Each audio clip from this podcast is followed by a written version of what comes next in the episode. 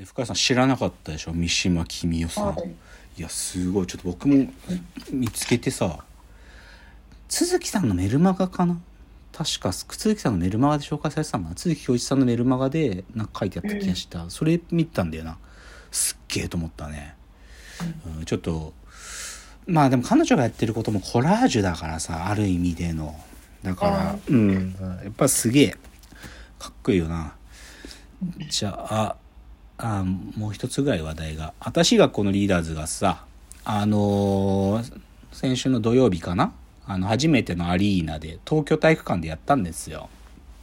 でまあそれさチケットも全然ノーチャンスででなんかに二次流通なんか転売サイトでやって売ってるのとかも えぐい金額ついててさこりゃちょっと無茶だなと思ってしょうがねえと諦めてたんだけどさなんか UNEXT で11月17日から見られるらしいのねその東京大会のやつ。でそのアリーナのそのでもその当日に発表されたのが1月から武道館1月に武道館やるんだって。1月8だったかな武道館でやるって発表されててでそのさ転売サイトで見てた時にさほとんど転売サイトに並んでるチケットがさファンクラブのチケットなんよな、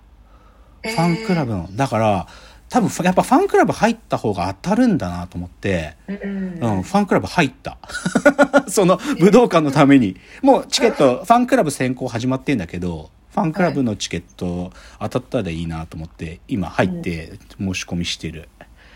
っていうのがリーダーズで、でちょっとその、で、そのリーダーズの11月17日からのその東京体育館で見られるやつ UNEXT なんだけど、UNEXT 僕入ってたんだけども、見るものなくなっちゃったから一旦今始めて、やめてんだけどさ、まあリーダーズの多分このタイミングでもう一回入るんだけど、他にみこれ見たいなって思うやつもう一個あるのずっとね、はい。UNEXT でね、光と一人っていうのが始まったの。光と一人っていうね、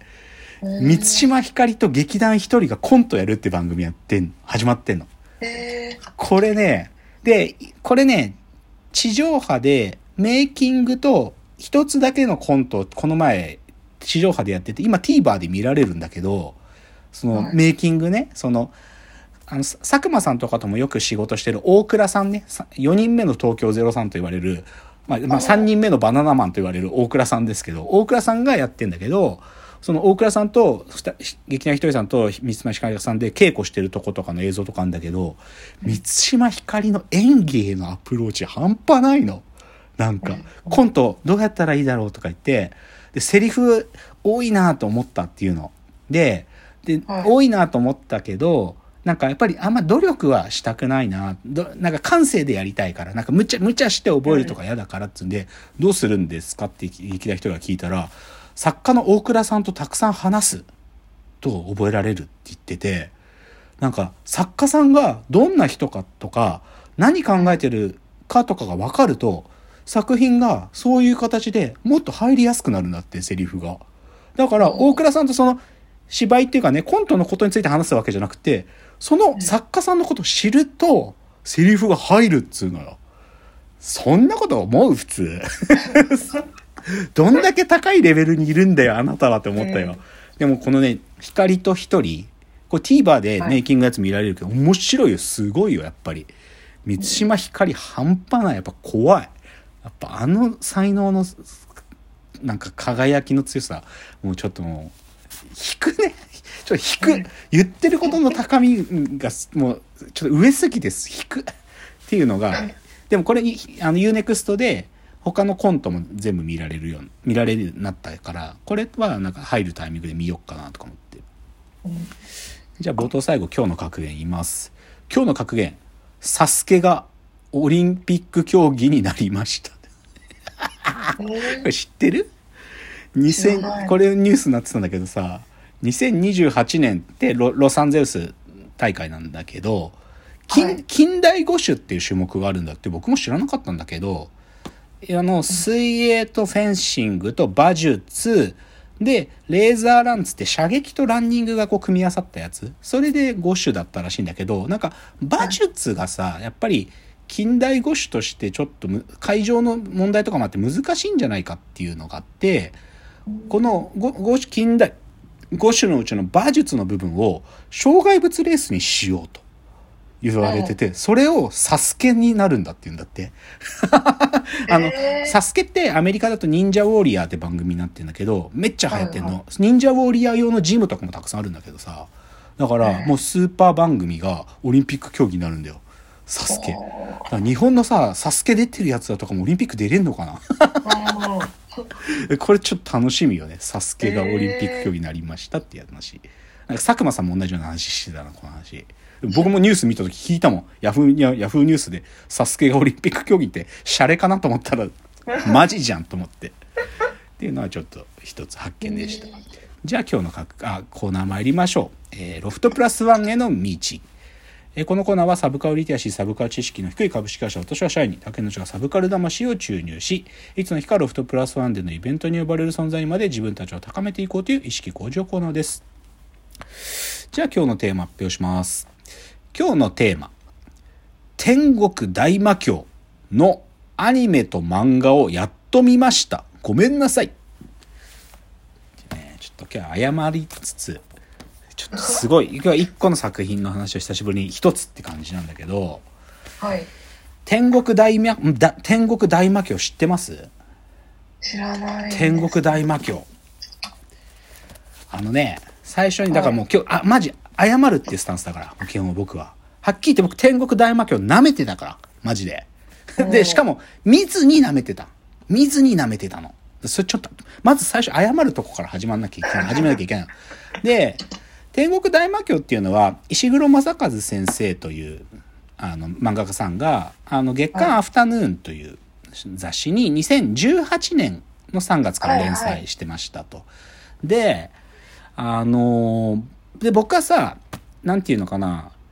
あんまりなんかその連載が始まった時からキャッチできてなくて、この漫画がすごいっていう、あのー毎年やってるやつの2019年版が発表された時に、この漫画がすごい2019の男編の1位だったんだよね。で、まあ、その、そこの時点で僕の、あのーアンテナにはやっと引っかかってくれたんで、そこで読もうかなっていう機会があったの。で、まあ、設定もさ、なんかこう文明が崩壊した後の日本を生きるその少年少女たちのなんか謎が出てくるサスペンス SF みたいな感じなんだよ。はい面白そうとかいう、そこまで聞くと面白そうで、僕は、んここまでの情報だけだったら僕は読んでたんだよ、多分。うんなんだけど、舐めちゃった理由がね、この舐めてしまった最大の理由が、その、そこの漫画がすごいって毎年発表されるんだけどさ、その天国大魔教が男編1位になった前の年の男編1位。だから2018の男編1位が約束のネバーランドなのよ。約束のネバーランドだはいよね。はいはい。、で、で、こ正直ね、その、この漫画がすごい僕読んでるんだけどさ、うん。せ、さっきの最初のい、い一行だけの説明だけだったら、ああ、面白そうって思うんだけど、この漫画がすごいそれなりに作品のこと紹介するからさ、読むとさ、あれ？これ、設定として約束のネバーランドとめっちゃ似てない？みたいな感じがするんだよ。うん。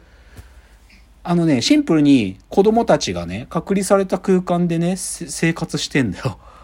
なんか、外に出らんないせ環境で子供たちが生活してるっていう話がい半分含まれてて、あれ？えこれさ、約束のネバーランドと同じじゃんみたいな。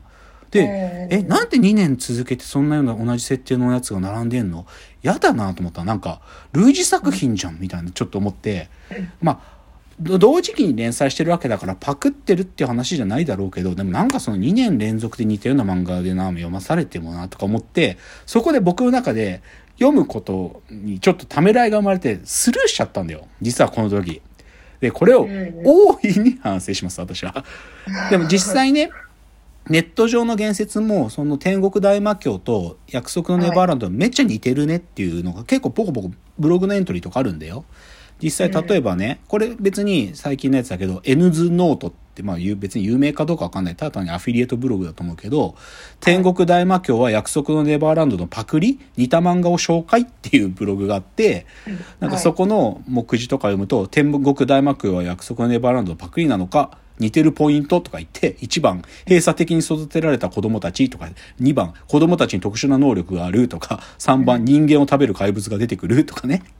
うんあでもまあ、まあでもこういう要素要素で見るとなんか似てんだよ。で、違うポイントは、でも最初から外の世界に子供たちがいるっていうことも描かれるとか、でも作品のトンマナはまあ明明らかに違うんだよね。なんかもうちょっと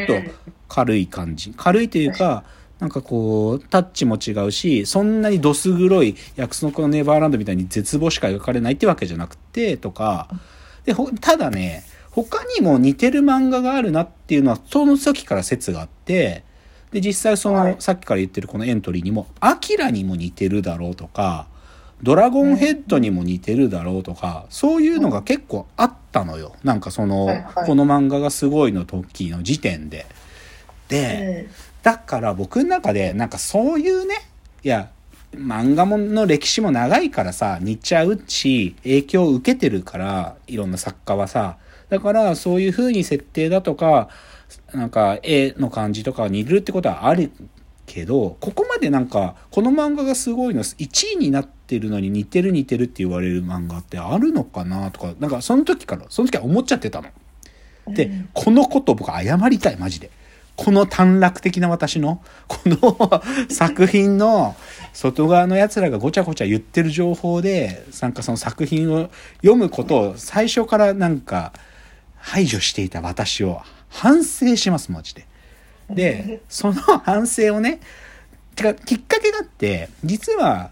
2023年の4月から6月までアニメやってたの。